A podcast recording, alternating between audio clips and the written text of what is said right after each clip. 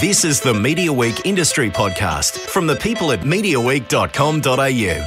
Welcome to a new Media Week podcast. We're going to be doing something a little bit different today. We're going to be talking advertising, but a sort of specific area of advertising. We're going to be talking out of home with the. Um, we've got a couple of guests from Posterscope. Stephen White. Now you're our international guest today. You've flown in from the UK, touching down Australia for a couple of days. and you're the um, global president of Posterscope, correct? Yes, that's right. Yep. Great to be here.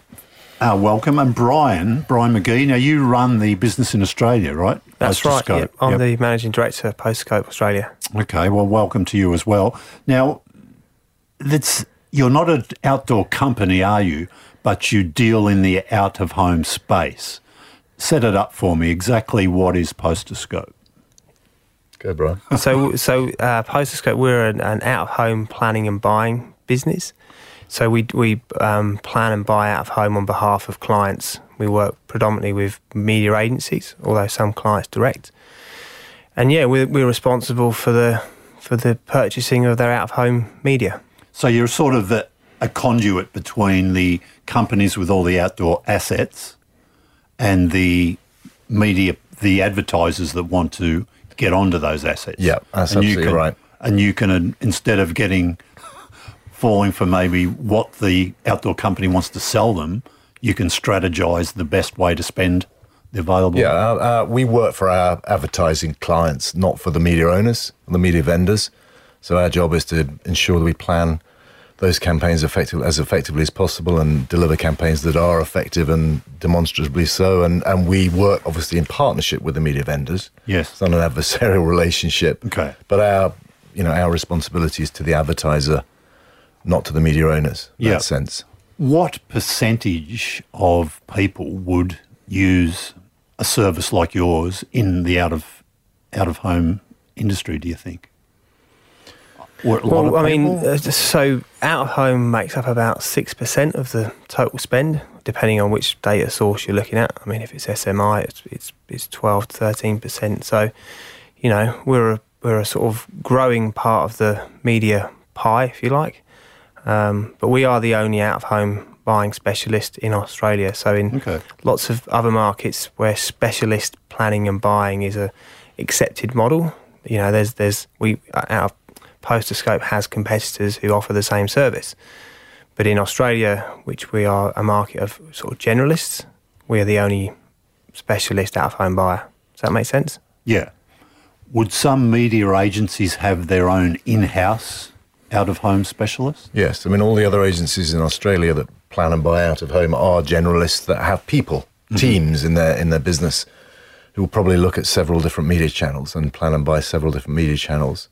In the UK, where obviously I come from, um, the specialist model in out of home is the norm. So Right. almost all major advertisers would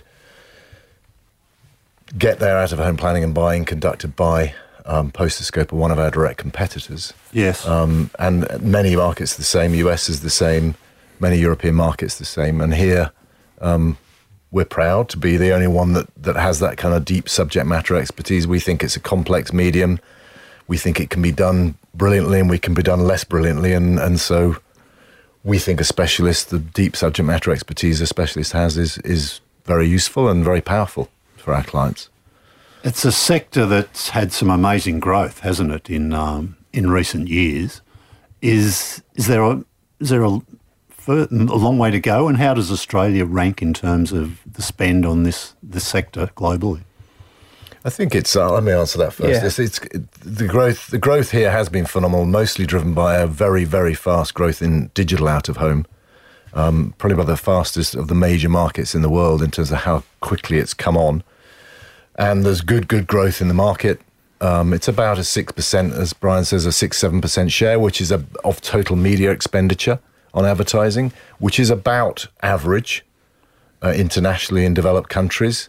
Um, but its rate of growth currently is one of the highest in, in the world, um, driven, I guess, by a fundamental outdoor lifestyle and mentality, um, by some concerns around other channels um, in terms of ad fraud and other things in online, and the fact that it works, um, and becoming because it's becoming more digital, it's becoming more attractive to more advertisers.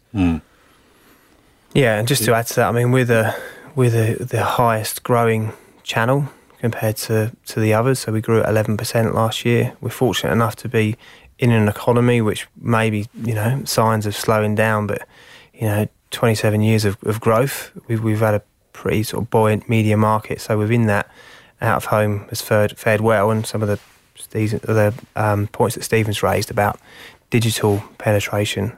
Um, growing audience and, and clients clients like it. I mean, it's highly visible. Um, so it's we're very fortunate to work in, in a channel with such good growth. Yeah, and there's no messy content to get in the way. Absolutely. There's, no. There's, what are you? What's the term? Is it like? Is it a pure? What do you say? It's a pure, pure. I think the communication direct yeah, to the consumer. It's, it's direct to the consumer, it's and not and, banded in with something else. And there's a kind of there's obviously a huge amount of focus right now on on personalization and targeting one-to-one marketing messages and one of the and clearly out of home isn't that we can focus it we can target into areas around times of day when we know certain kinds of people tend to be passing but it is a one-to-many medium and there's a kind of honesty in that and there's a transparency and the public nature of the medium i think is is a very attractive thing it doesn't feel like it's manipulating or targeting you or following you in the way that some channels do. Um, and it's unblockable. Mm.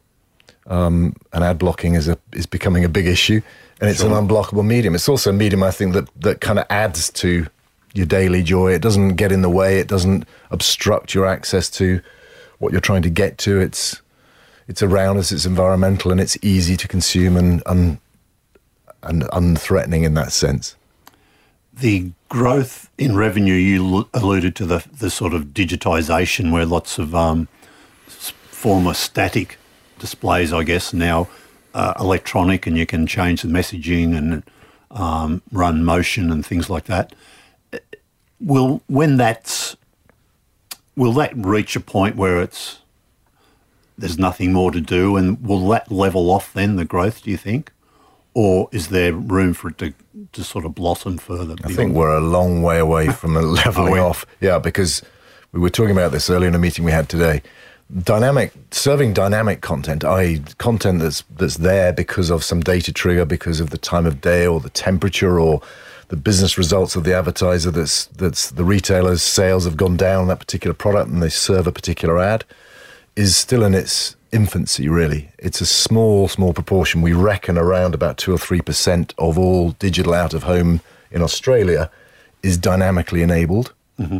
Um, in the UK, it's maybe four to five percent. So, till, so even oh, though it's half, much, it? it's half of the oh. out of home market digital, but dynamic content in out of home is still a tiny percentage. So, before that gets to the point of of leveling off, we've a way to go, and we would we would love there to be more dynamic content because it's proven to be far more effective.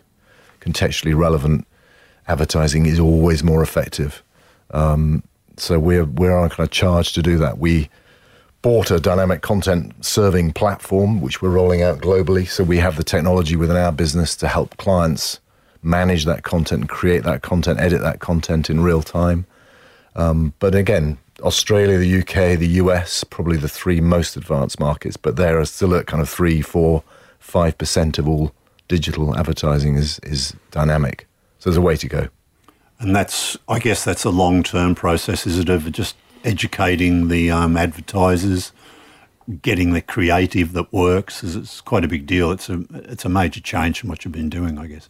Yeah, I mean, it's it's not educating; it's proving and demonstrating. Okay. I guess. I mean creative agencies can be nervous because they think it might take away some creative control, um, which it doesn't need to, or it can if that's what the situation demands, and they and we want something that's relevant. We, the, the classic example would be creative around things like lotteries, where you're counting down to the draw.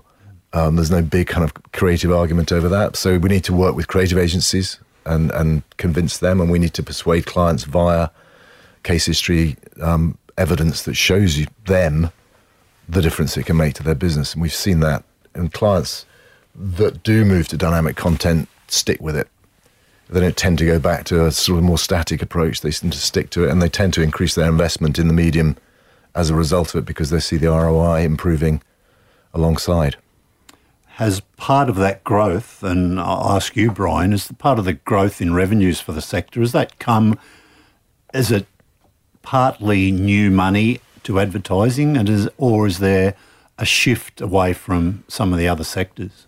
Yeah, look, I think no, no doubt that out of home's taken some share from other channels, probably television in this market because there's been some challenges with, with TV audiences, and we've got a we've got a channel that's growing in audience. Um, but I think you know it's just the, the possibilities of what you can do, and we're just starting to really understand it and and you know get in front of clients and creative agencies and and prove you know its effectiveness. So you know th- there is so much more opportunity. There are things that we need to do to kind of you know maintain that growth. We need to um, verify that all the campaigns that are running are actually delivered, just like television does, just like um, online does, and we've got solutions for all of that. So, you know, some of the things that we talked about earlier, you know, we we don't have transparency issues, uh, we don't have the ad fraud, we don't have ad blockers. I think clients have looked at some of those other channels and probably feel a bit more secure in, you know, they want to see their ad when they go to work, or you know, it's highly visible. So, there's so many positive things going for the channel. Um, and, and we're, we're blessed to be in a, in a market which is known for innovation and clients like testing new things and they like doing things differently. Do you have case studies that I presume you do, but I'll pretend I don't know. But do you have case studies that you roll out and and you'll say to people, look, if you're spending, let's say you're spending hundred, whatever it is, and you might have been spending ten on outdoor. If you take some more of that and put it into outdoor, your results will incrementally improve? Or is there just a smarter way of spending that money they're already tipping in? Of course, we have case studies, and we we I mean, we have client confidentiality too. So there's a frustration sometimes in in things we wish we could talk about that we can't. Um, but it's, it is about taking evidence.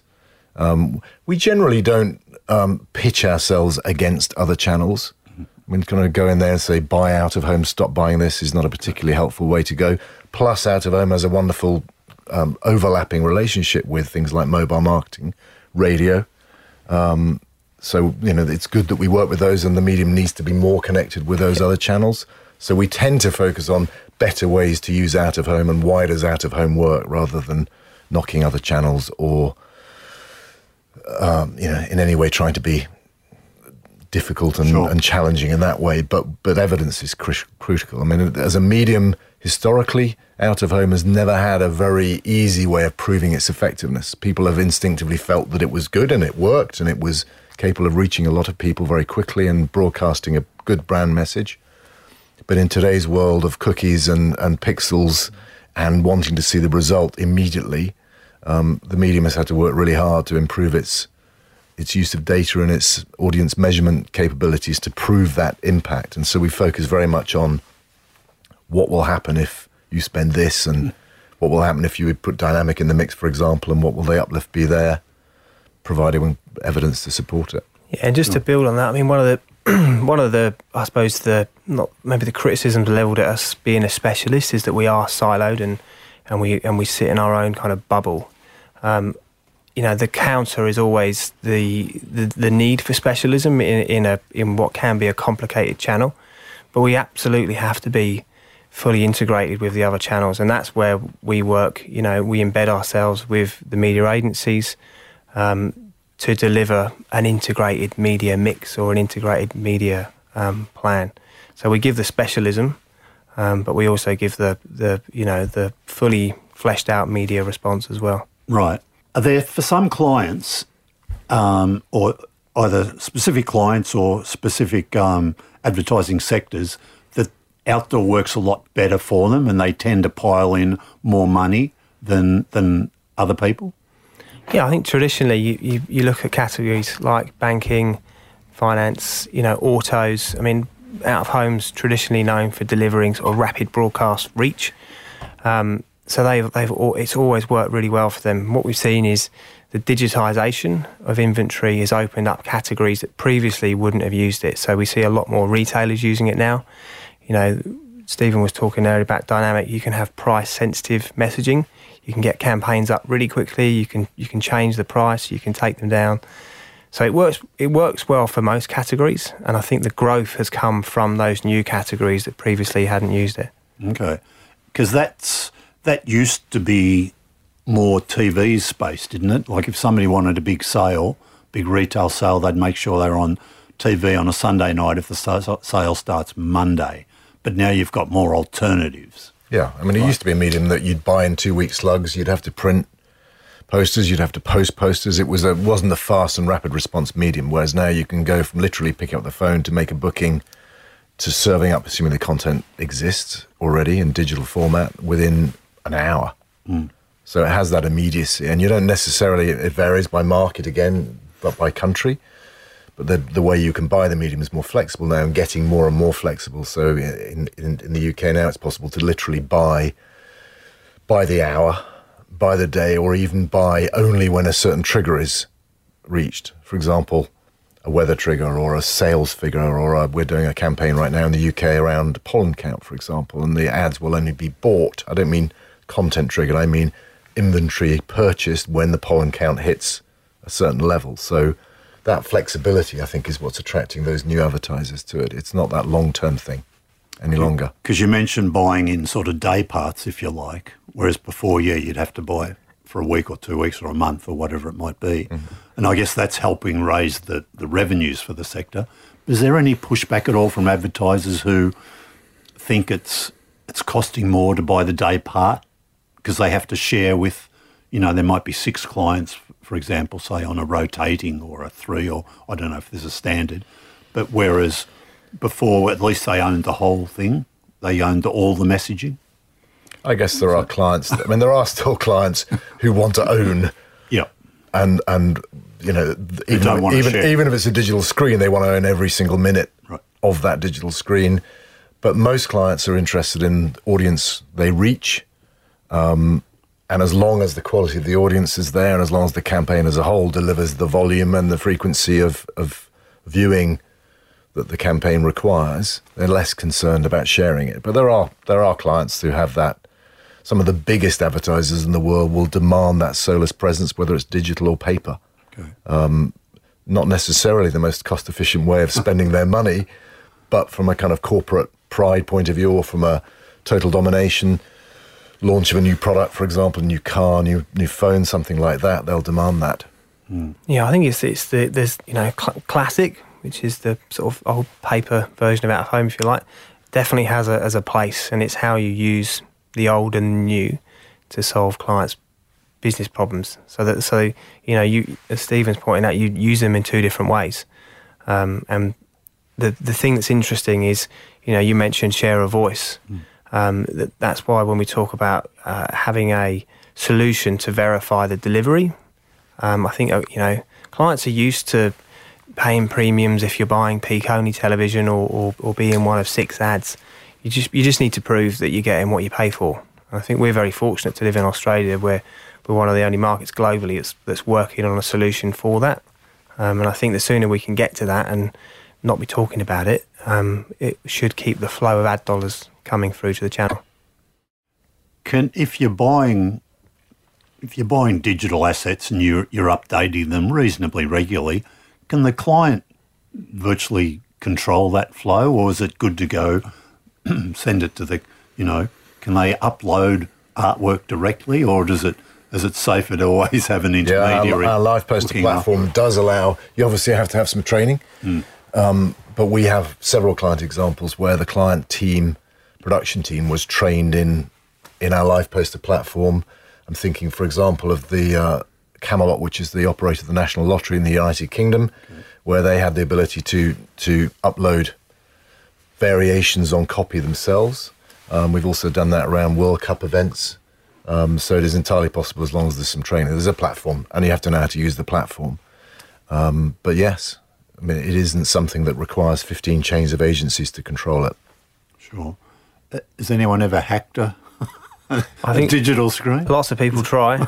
I mean, the security measures that they have to put in place are very, very tight because you know you've got a, um, a big canvas to potentially you know put some stuff up there which which which you you shouldn't be. But um, I think the media operators they've obviously got responsibilities to the landlords whose sites they represent, but they also understand the the power of what we're trying to do. So it's you know a lot of the trust is solved through technology, um, and it's it's kind of pigeon steps in terms of the campaigns that you put up and. You know, like I said, locally we, we, we're running more and more dynamic campaigns. We're getting more and more sophisticated with what we do with it, and the clients are seeing the benefit. I think you knew the answer to that question before you answered it because you chuckled. And of course, there have been some hacks in the in the early days before the screens were properly networked. It was possible sometimes just to kind of dive into the player in the back of the in the back of the box behind the screen, and, and there were some a few issues around the world on that. But now it's a little bit tighter and more secure, mm. and those screens are generally networked now and and controlled from a central point rather than played by a local player, which is where the weakness was before. And of course, you, it's easy to hack the, the traditional outdoor poster, isn't it? Of course, just roll up and slap up whatever you want to put Put a ladder up. Exactly. and You'd awa- be surprised it still happens. away you go. I'll, I'll get an answer off both of you on this one too. What is the regulation like in Australia and elsewhere regarding um, motion on those digital screens? Yeah, I And mean, it the- depends on the location. It too, depends on the location. So obviously, if you're next to a freeway, you you, you can't have full motion. Um, uh, there are there are certain environments it's really well suited to, sort of a retail environment or an airport. But I, th- I think it's pretty similar in terms of what you can and can't do. Australia versus yeah, there the are UK. some countries that that are literally uh, ban it completely. Really? any in any environment, uh, unless it's indoor. Um, but but as Brian says, it's mostly limited to that. So roadside full motion is a, is a very difficult thing to justify from a road safety point of view. Oh, yeah. So yeah, it tends to be indoor environments. And, uh, and my understanding, there's quite a lot of self-regulation anyway in in this sector too. Yeah, because they understand you've got to be seen to be doing the right corporate thing. Yeah. Hundred percent. So if, if you if you're not if you if you're not seen to be doing it, some at some point someone will regulate you and, and tell you what to do. And I think that's probably more evident in the UK around things like HFSS, and we, we certainly have you know alcohol restrictions and gambling restrictions um, locally. So yeah, you you definitely have to be seen to be doing the right thing. Yes. But every screen and every billboard comes with planning permission in almost every market, and that planning permission will dictate the kind of usage in terms of full motion versus static images, for example. So it's it's legislated and, and prescribed from the day the, the screen or the site is built, and then through to the content that's displayed on it, mostly by self-regulation um, in most markets, Yeah. uh, except around things like alcohol, cigarettes, and high salt, sugar, fat type Sure. products. They're the only real categories that get Yeah, and look, we, you know, as a, as, as a planner of these campaigns, you know, we've got the technology now to be able to, you know, when you're putting the plans together, to exclude certain zones. So if it is a alcohol brand, we can exclude, you know, perimeters around schools or or any other locations that that would be deemed sort of irresponsible to be advertising near. So it's, you know, it's it's, it's as much the the agency and the the people who are selling the inventory to, you know, take responsibility for that. What is um, Australia like when it comes to the availability of sites and the propensity of the local authorities to allow new sites, additional sites? Is it is it getting tougher? Yeah, and it depends on what state you're operating in. Um, so some states are, are kind of more stringent, and if, you know you got to think about the aesthetics of the cities, and you know there are examples globally where out of home advertising has been banned altogether from from cities. But um, I think you know we certainly have enough good inventory um, around the, the country, and there's and there's and there's more good inventory coming. So yeah, And, and I guess the the upside is if the if there's the good thing about not too much inventory, it makes it relatively in demand. Because if it was everywhere, it wouldn't be so Yeah, I special. think, I I think the major change in most markets is the quality of it Okay. as opposed to the volume of it. So we've seen, you know, the digitization of the medium we've talked about already, but also within any format, there's been a huge improvement in the quality in almost all major developed markets of the sites themselves, how they appear, um, where they appear exactly. You know, it may may have been one on that particular street before, but they've just slightly repositioned it into a into a more discreet, more visible place. Um, so I think it's more about quality than quantity. Hmm. And digitization obviously provides more opportunities for advertisers. There, there may be um, three of those a minute or four of those a minute on one screen, whereas on a paper and paste basis, obviously be the same advertiser for two weeks, four weeks, however long it's booked for. So there is a volume gain in that. So I think it's quality more than the desire Yeah. for more sites in most developed countries. It's the oldest medium, so we've had plenty of time to build a lot of inventory. It's a question of making sure it's the right one, and the ones in demand are the ones that stay. And is it hard to get on? I mean, if it's growing, there's lots of people buying it. Can there be um, issues with, you know, if a client comes in and wants to get on and, and you, you hear, look, we just haven't got anything available? I mean, Yeah, certainly. I think if you go back to those the, the classic, you know, the, the the paper sites, there's some amazing sort of we call them blue ribbon sites that you know you have to buy that stuff six months, sometimes a year in advance if, if you if you want that prime real estate. Uh, less so with digital, um, because you know if, if they want to, they can they can put more advertisers into a loop and, and create more inventory. But um, at the moment, we we're sort of we're seeing a, a, a balance, a good balance of supply. I think you know, we touched on it earlier. The more screens they put into the ground, um, the more that they digitise, depending on the growth of the market, um, we we could be entering a period of sort of oversupply, and no one wants that because then prices go down. yeah.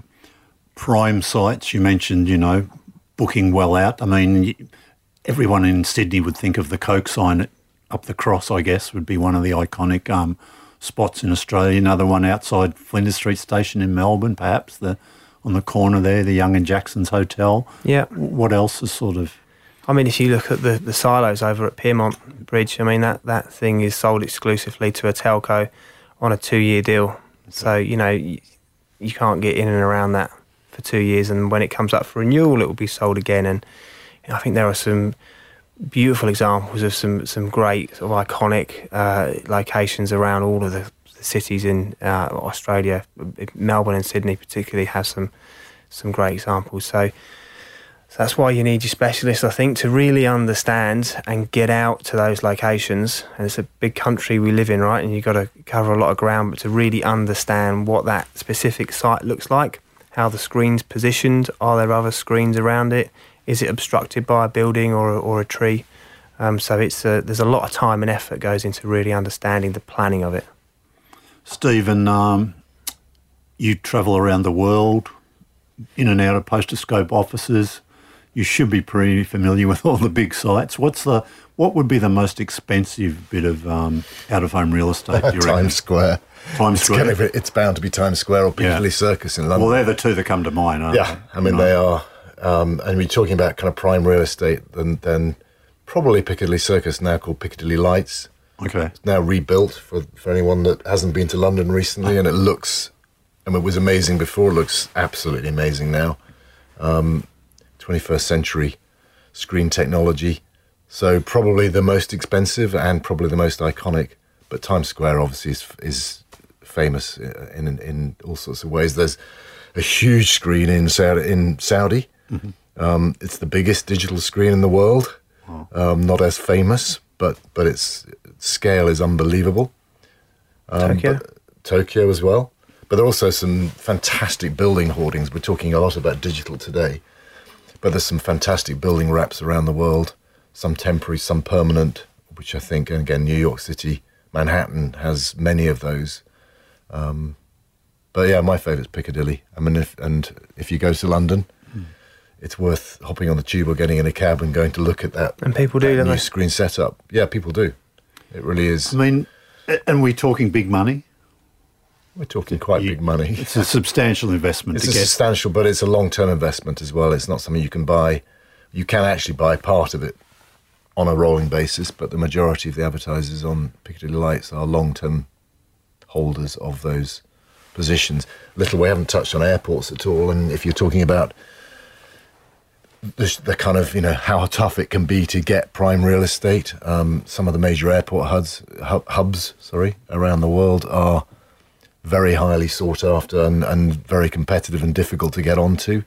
Um, again, echoing what Brian said, You know, you need to know your way around that market to to launch a campaign across major airport hubs, whichever region you're talking about. Um, there's always a way. So hubs, you're talking about things like Dubai, Hong Kong, Singapore, Heathrow, Syd- Sydney, Schiphol in in Holland, all the major hubs, okay, Beijing, etc., etc., etc. So across the US. generally speaking, we're talking in terms of there's advertising obviously in every single airport around the world. The ones that track the biggest business travel volumes are the ones that command the biggest premiums from an advertiser uh, point of view. And in those iconic sites, are we more talking about brand advertising, brand reinforcement, as Yeah. opposed to what's call to arm, call to action, or Yeah. tactical? Yeah, I think that's a fair comment. I think the price of those iconic sites means that they need to be adding real long term value, not be focused so much on a short term promotion. So smaller formats and six sheets or smaller formats like that tend to be used more heavily for tactical and promotional and retail orientated activity. And those iconic sites will be about occasionally about launching a new product, for example, which is directly about sales, but is big brand statement for Apple or Samsung or Ford or whoever it may be. Um, they're expensive sites, and so they serve that bigger purpose. So for Posterscope clients, I guess you you brief them and keep them up to date with developments and opportunities. Um, what are, what are the sort of frontiers for out of home? I mean, what are we going to see in maybe maybe as soon as this year or in the future future years? So for us, what we're working on right now is is you know the the use of location data. So data derived from you know your mobile phones, how we can use that to better understand where our audience is, kind of not only where they live but where they work, what their commute is. And I think the the relationship between mobile advertising, because it's a location platform as well, and the out of home screen, obviously with the rest of the, the channels, I think there's some really interesting um, work ahead and opportunities for clients to to make their campaigns more targeted and efficient and to you know hit people at all these different touch points which we probably haven't considered before um, so so the prevalence of data and then you combine that with dynamic I think there's a huge amount of opportunity. Just opportunity to here. reassure that we're not talking about individual, as I said earlier, we're not talking about individual targeting. So we're not literally No. tracking Brian from his house. We're looking at people like Groups. Brian, Yep. people who have a tendency to be interested in certain categories and where they tend to flow and what times they tend to flow and when they're most likely to be interested in a message. That kind of behavioral data that comes from app usage and, and um, internet search activity on your mobile is incredibly informative, but we're not looking at it on a person by person basis in this medium. Um, so it's aggregated data, it's not intrusively personalized data. yeah We have to be very careful of that. GDPR, which is a kind of European invention, is is affecting a lot of countries around the world.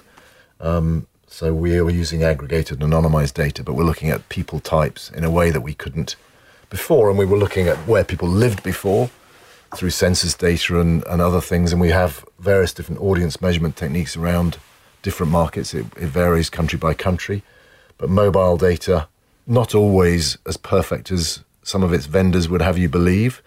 So we don't believe in plumbing on, you know, di- diving in on one source only, but trying to aggregate several different sources to average out errors. But it's but it provides a new level. The other thing that I would add is um, technology automation in the medium. It was historically a very manual, transactional medium, um, and you know, it was bought, as I said earlier, in, in kind of chunks of time that weren't very flexible. And now we have technology, both in media vendors and, and in um, businesses like Posterscope, that enable us to transact in a much faster, more um, dynamic and, and, and quick way.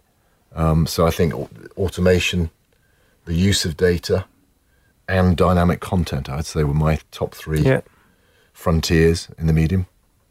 There, before I let you guys go, are there opportunities that that um, that haven't been um, fulfilled to their to the best? I mean, you you talk about hopping on the tube and going to Piccadilly, but the actual trip on the tube, you just see a couple of weird old ads up on the inside of the trains, and and and you wonder sometimes, wow, is there is there some regulatory hurdle here that's hard to get across, or um, you know, and the and like big public transport audiences, not just in London, but but all around the world. You, is there some reason that's that they're not um, used, targeted more? Is it hard to get to those people?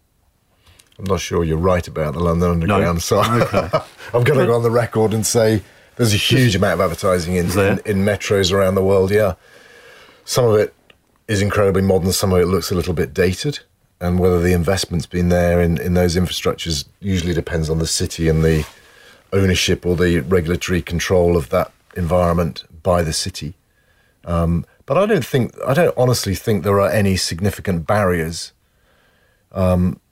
the rate of kind of investment in this medium has been enormous in the last few years, both in terms of corporate investment in, in buying businesses. We've seen that here um, in the last 12 months with, with APN and, and Decaux and with uh, oOh!media as well. Yep. Um, so we've seen the same in, in the UK.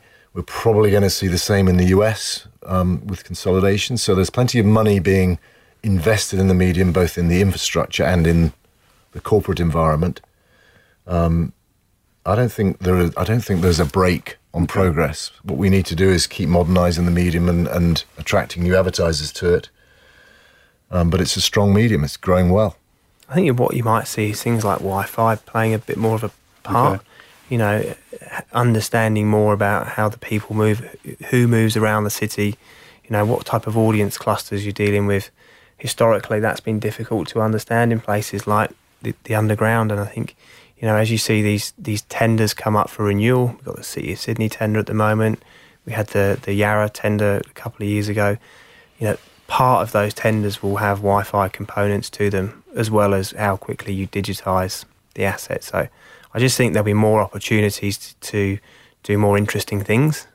But I don't think I agree with Stephen. I don't think we're being held back. No, there, there are got you know there's any kind of infrastructure that gets installed into the city centre these days. I think has a there's a reasonable demand for it to do more than just serve advertising. Wi-Fi is a perfect example of that. That started in in, in scale in New York with LinkNYC. It's now come to London and many other cities as well.